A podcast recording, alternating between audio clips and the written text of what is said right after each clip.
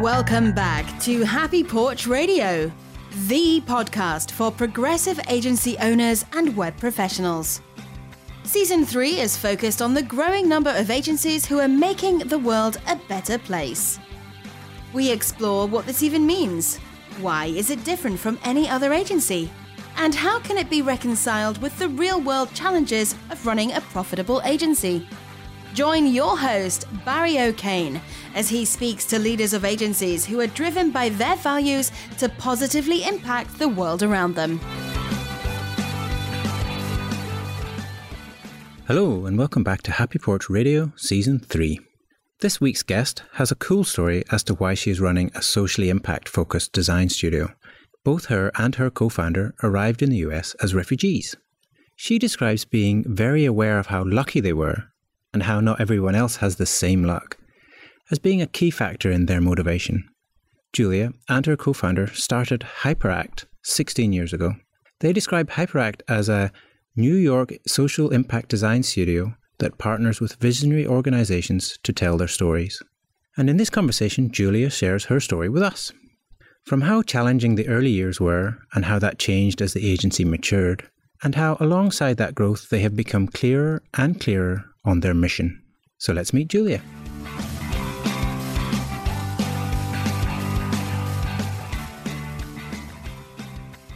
Hi, my name is Julia Zeltser. I'm a creative director, principal, and co founder of Hyperakt. And Hyperakt is a social impact agency. We are located in Brooklyn, New York. And we have been doing this thing, this Hyperakt thing, since 2001, which means that we've been in business for 16 years. And it's always hard to imagine that I've been saying something like this. Yeah, that's but really amazing. There you have it. And so Hyperakt is, or how would you describe Hyperakt like as in terms of your mission and the purpose for the agency? Sure. I think it might be good to start a little bit with our story to help shed some light as to how we came to the mission we have. So Hyperakt has been uh, founded by myself and my business partner in the United States. Where received a status of refugees back in our countries and moved here. I'm from Ukraine, and my business partner is from Cuba. And as refugees and immigrants to this country, we've been given an amazing opportunity to live in this country, to study in this country. And frankly speaking, you know, one would call it a lucky chance and or a fair chance. We went to amazing art school. We felt like our backgrounds, kind of immigrant family backgrounds, um, had a very similar work ethic. And we, frankly speaking, you know, together started chipping away at this American dream. And you know, Hyperakt was born out of that and this belief that we got a fair chance and realization that some people don't have that fair chance and never will have that ch- fair chance because there are things placed, um, structures placed in front of them that don't allow them to get that fair chance. So this this whole idea for Hyperakt, uh, in parts, was born from an idea that we believe that in a world of inclusion and where the bi- uh, bias is confronted and everyone has a fair chance.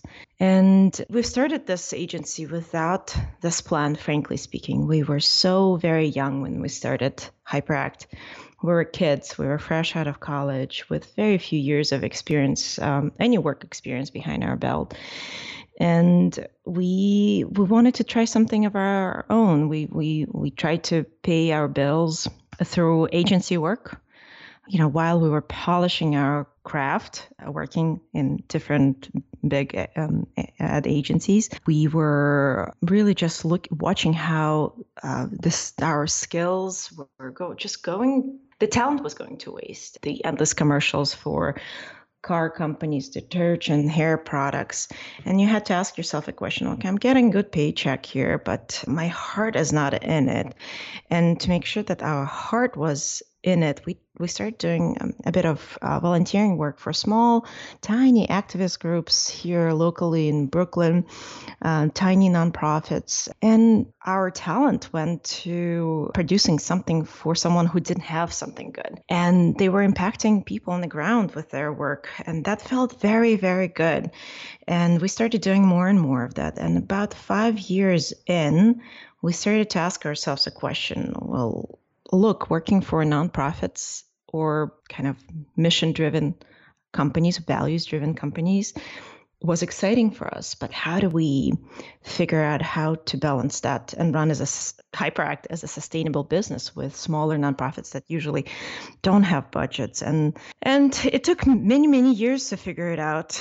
But finally, we kind of I would say at about eight year mark, we said this is now our full mission and there were variations of that mission, but for majority of it, it was towards the direction of social impact that we will only concentrate on that. And we've been doing that kind of work ever since. So, what was that journey like? As you say, you're, you're reaching that five year mark and you're making this decision to kind of transition or really focus on that.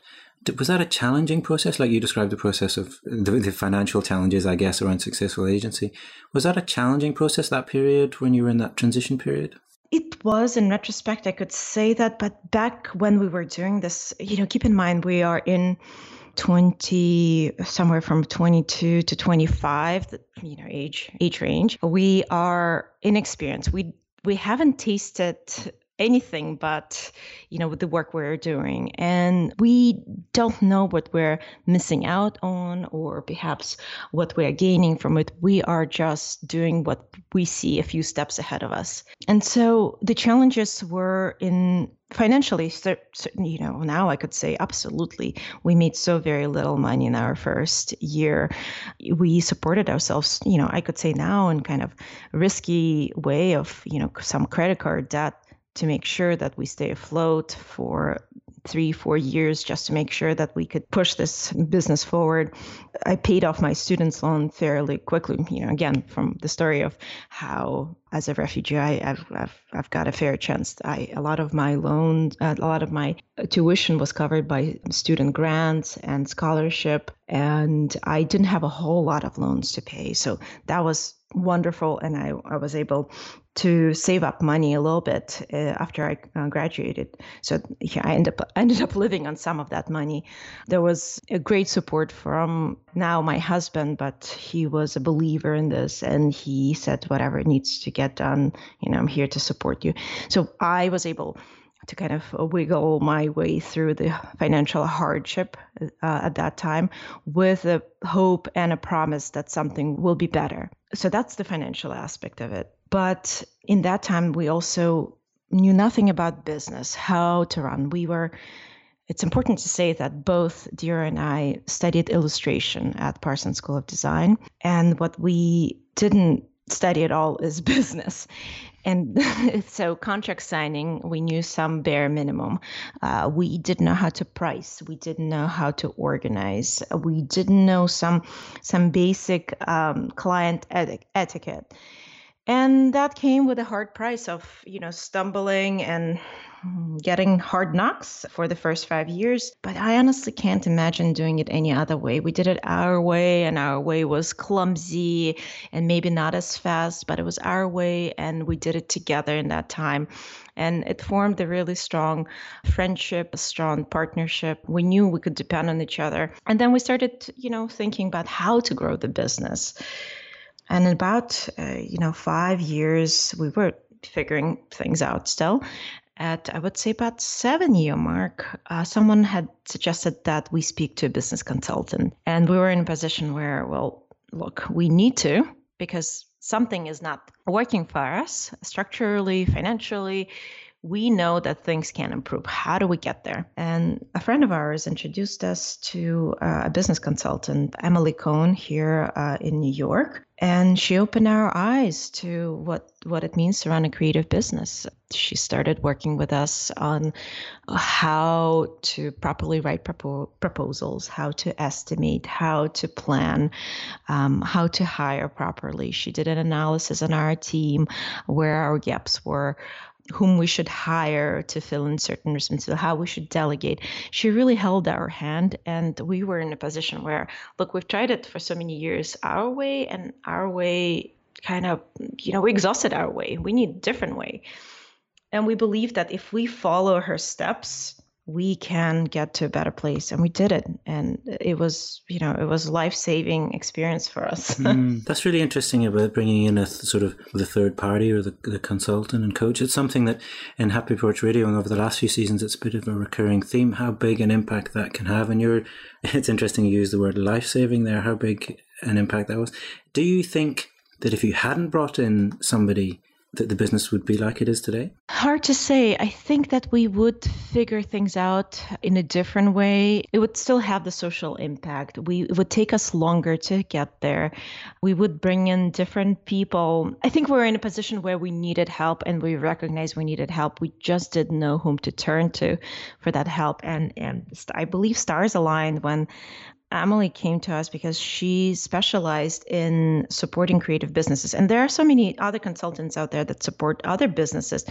But what sold us on her specifically was because she catered to the creative industry and she's been doing it for at that point she said 25 years and now it's way more than that and that really just said, you know, we just need to know how we're doing in comparison to other creative design studios. And that gave us a sense of comfort, a sense of confidence, and a plan, really, to how solve for some of our problems. How different do you think that journey would have been if you hadn't focused on the social impact, the mission driven type of work? Oh, I think it would be completely different. I think our process would be different. Conversations we would have would be different. I think people, the employees would be significantly, everything would be so very different. Running a social impact firm comes uh, with a specific set of expectation what the business is doing, who works there, how we talk, how we walk. Everything is defined by that value. And that stems from the founders, the, big vision of where the company is heading. And that really trickles down to how you speak to your staff, uh, how you speak to your clients, how you hire. It is inherent, um, kind of the values that you define internally need to somehow become company values. And everyone on staff needs to start thinking about those values through a lot of different ways our business operates. So we have for our new business team, we we always discuss is this the client we want to take on? Do we believe in their mission vision? Uh, do we believe in their work? Are we in line with their work? And those questions are hard to ask oftentimes when you know you need to meet a, a specific quota for the year. But they you must ask them and you could build excuses here and there and you could kind of paint the picture you want to paint because you're blinded by certain points. You might be very taken by the client or they might be a very big brand in the social impact world. But you always ask yourself, do do our values align with the clients? And do you have a very clear for that decision making process you're talking in the new business process there? Do you have a, like a clear this is our values and you know like almost like a checklist, or is it more case by case and where, what the team currently feels? For years, it's been kind of a feeling that you get from working at Hyperakt. But as the new staff came in, uh, younger staff came in, you really needed to help them understand what the structure is and why these values. And it's not until recently that we started codifying our values. So we just now came from a session working with another consultancy uh, that helped us tease out some of the values that really now are starting to become pillars. I think we have a long way to go to still internalize them and still uh, build culture around them. But it is there. It was developed together with the team.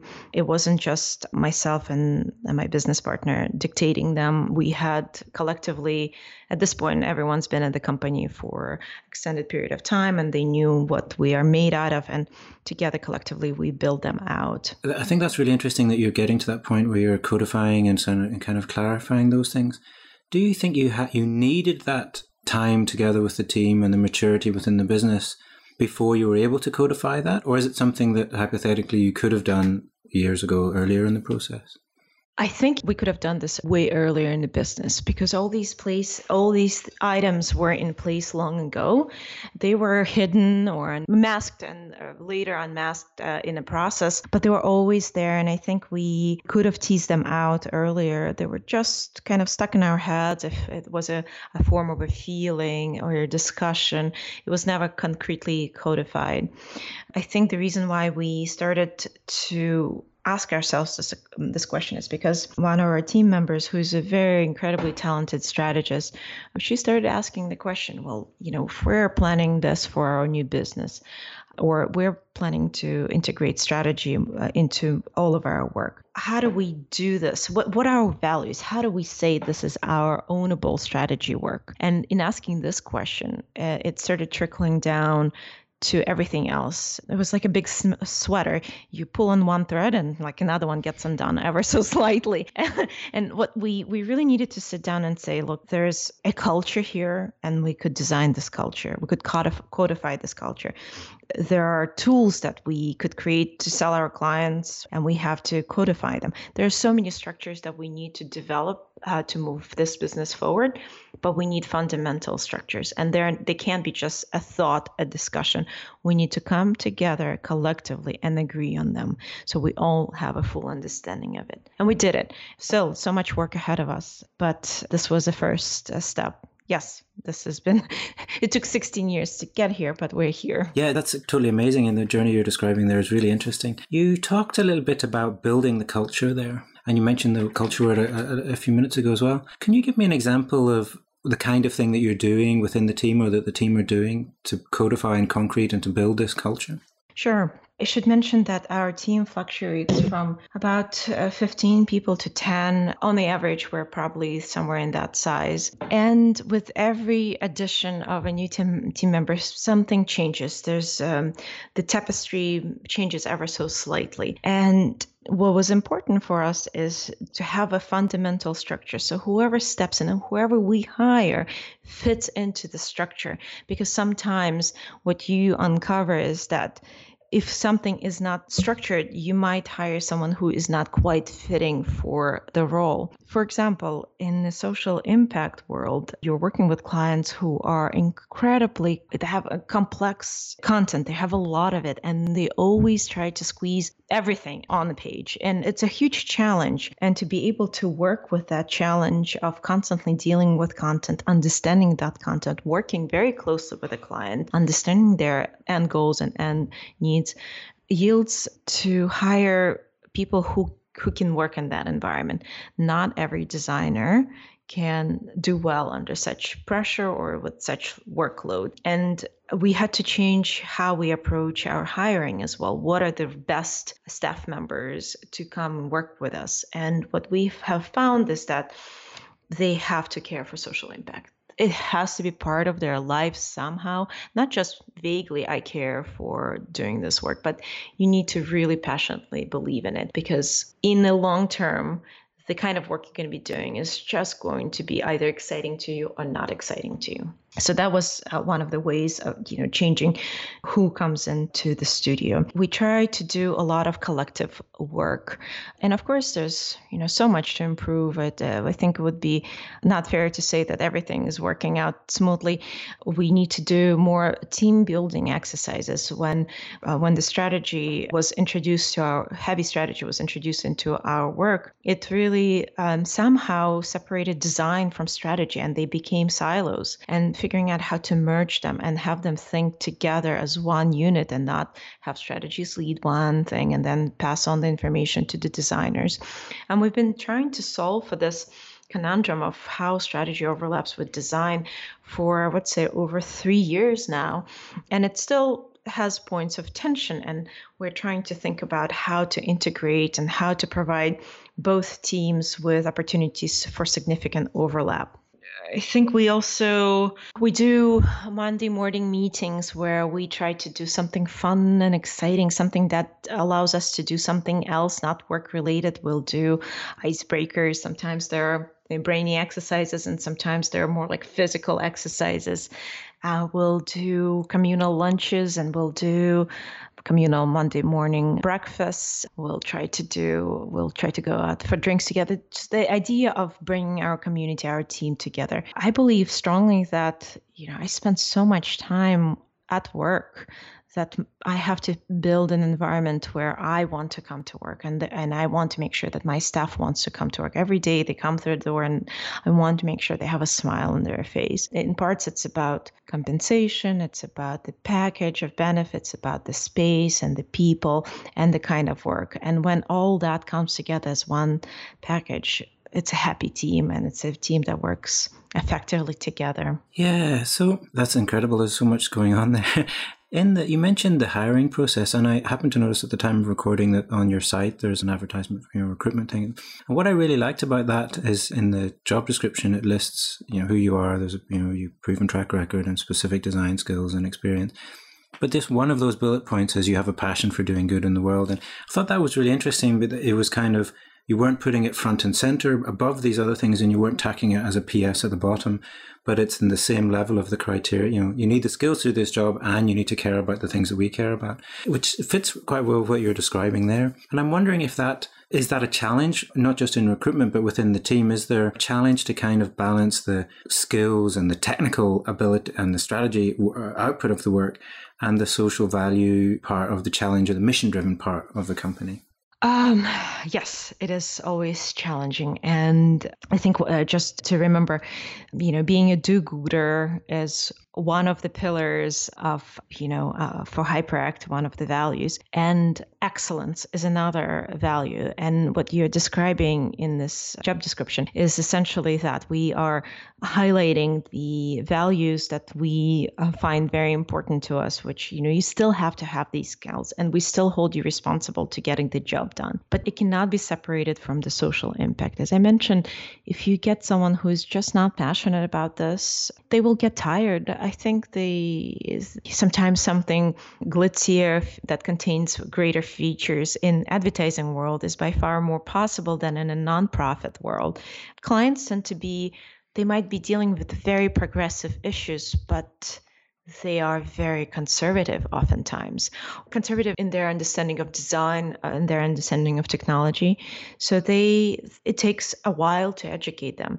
And if you're after the latest greatest feature and the latest coolest design then this is not the right place for us for us to work together.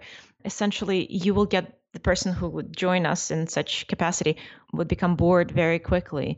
And that would be obvious within the first year. It has happened for us before. And now we strongly recognize that the people who succeed at Hyperakt must care for social impact and must they will learn the skills. I believe if you come in with critical thinking and the social kind of be do-gooder and have that element in you, that you will pick up on skills very quickly.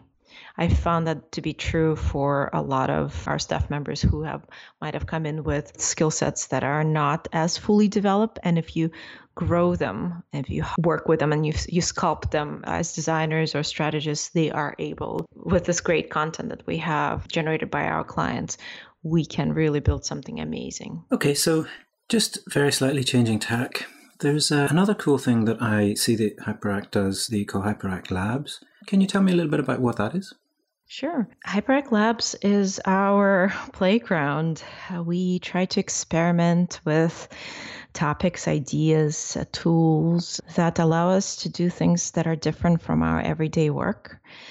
And um, as I mentioned, some of our clients they have certain things that they have to do. They have to develop. They either new organization, they need branding, they need website, and maybe they need some print material, and that may be it.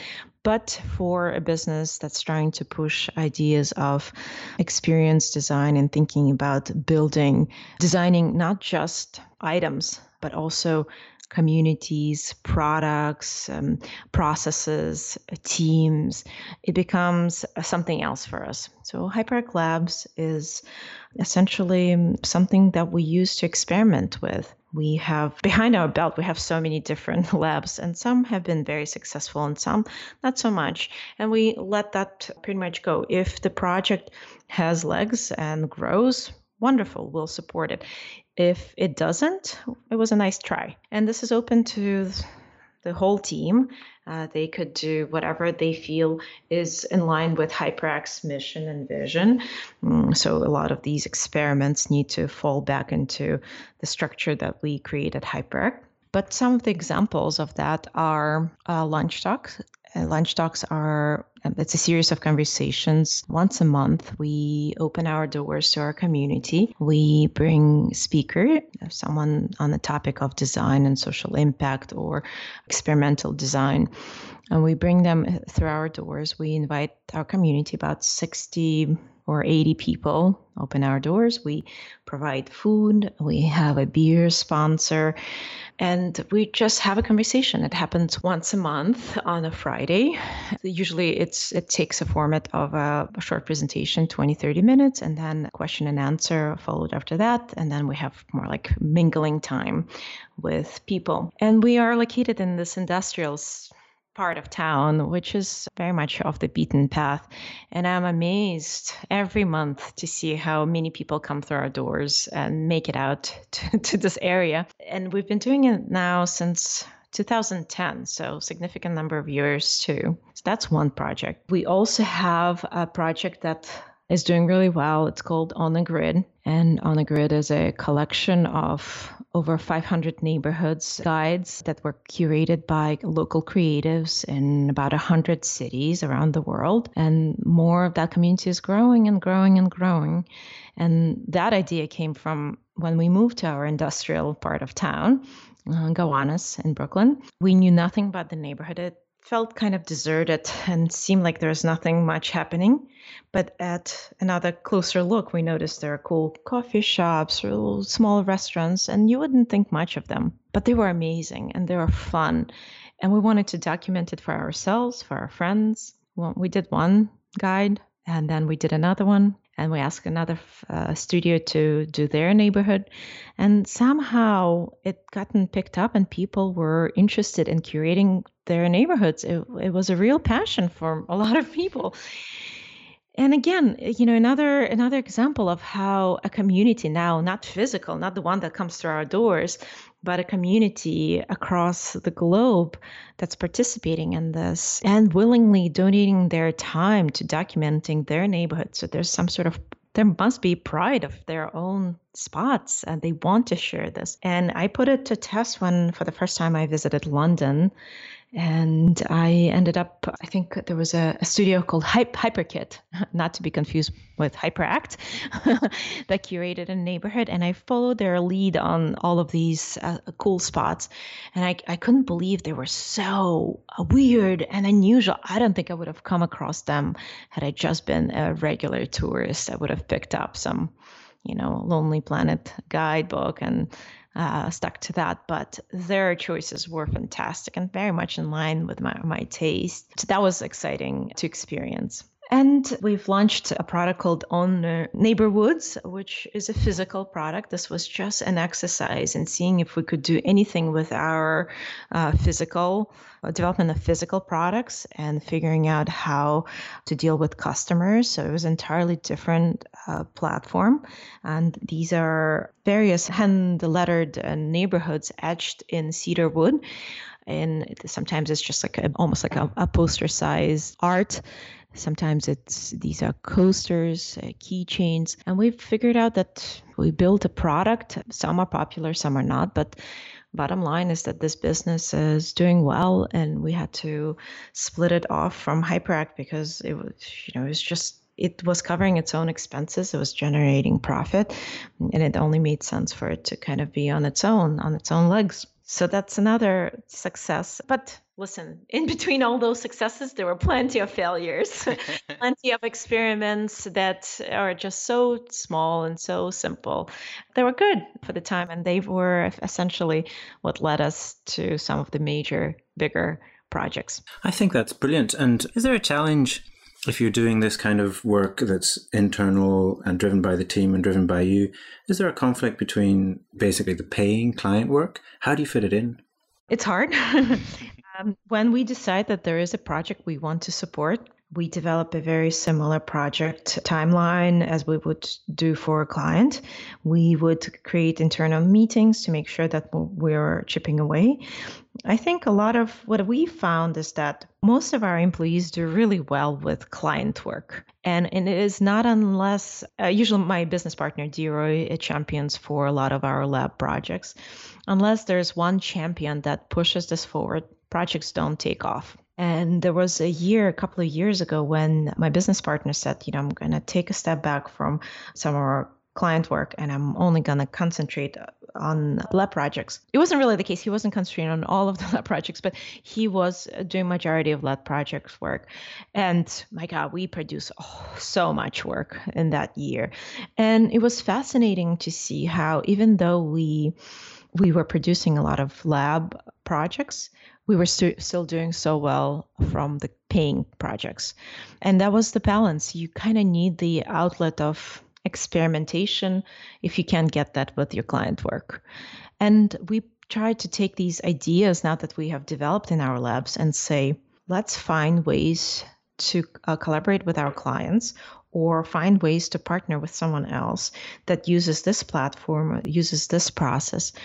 And I have to say that it is only now that we are trying, I would say in the past few years, we were able to make the full loop in that we were try- we developed an idea and now we're trying to bring that idea to a client. And a client is sold on that idea and buys into it. And now we have a partnership with one of our clients to develop what we called um, after the election here in the United States, we were also just crushed, and we had come up with this idea that as creatives, we could publish posters, political posters, or any posters that stand up for our values on this platform, and we could open it to the masses, and this will be available for anyone to download. And we proposed this idea to ACLU and now, together with ACLU, we are building um, design resistance and partnership. And that's kind of like amazing when you have this idea, startup idea. No, you don't know whether it will succeed. it's kind of throwing a dart and hoping that it lands smack in the center, but you know, who knows where it's going to go. And then and it lands, and it lands smack in the center for a client to be excited and willing to spend the money and invest into it as well, as much as you do. Yeah, that's a brilliant story. so, looking forward to the future of Hyperakt, do you have a vision for where you want the agency to go? Yeah, I think our work today, I would say our work is still in a somewhat traditional sphere. We developed a brand strategy and brand identities and we apply them into digital environments. And what we see more and more of is that you are starting to collaborate and co create with clients. And sometimes when you are in a position of uh, co-creation, you you need to walk into the room and not be prescribing solutions.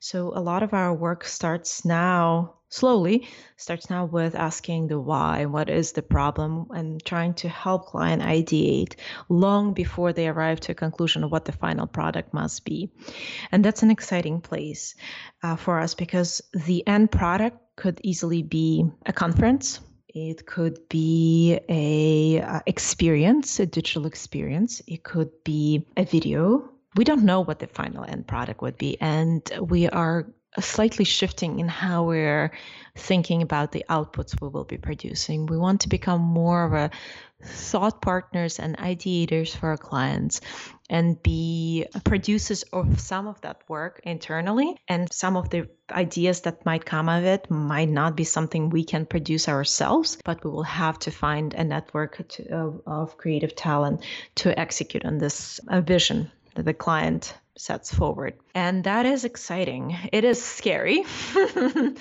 it is exciting. And then I feel like it's a next chapter for us as a business where we are thought partners and creators together. And does that reflect, do you think, in terms of your mission and the core, the so- social mission of your business? Does that reflect any changes in the mission as, as you make this kind of business change? I think the mission stays pretty the same. Mission doesn't change. We are still doing the work we want to be doing for the kind of clients we want to be doing. The beliefs are not changing. We still believe uh, that everyone deserves a fair chance, and we will support organizations that continue uh, working with people to address that equitability in the world. So none of this will change. I think the outputs that we will produce will change ever so slightly. We will still be doing the branding aspect of it, we'll still be doing the digital because that's not going away. That's a necessary item that must ha- be across the board for everyone. But in addition to that, there will be opportunities to experiment in other ways. Wow, yeah, it just sounds really wonderful. It sounds like a really great, both looking back and looking forward. It sounds like there's so much, um, so much amazing stuff there. Hmm, thank you. Um, unfortunately, we're running out of time, so I just wanted to ask one final question for people who want to find out a little bit more about Hyperakt and the work that you do, the clients you work with, and a little bit more. Where should we point them? Oh, sure. Come to our website. It's hyperakt.com. It's spelled with a K, so I'll spell it H Y P E R A K T.com. Thank you so much, Julia. I really appreciate your time today. Thank you so much, Barry.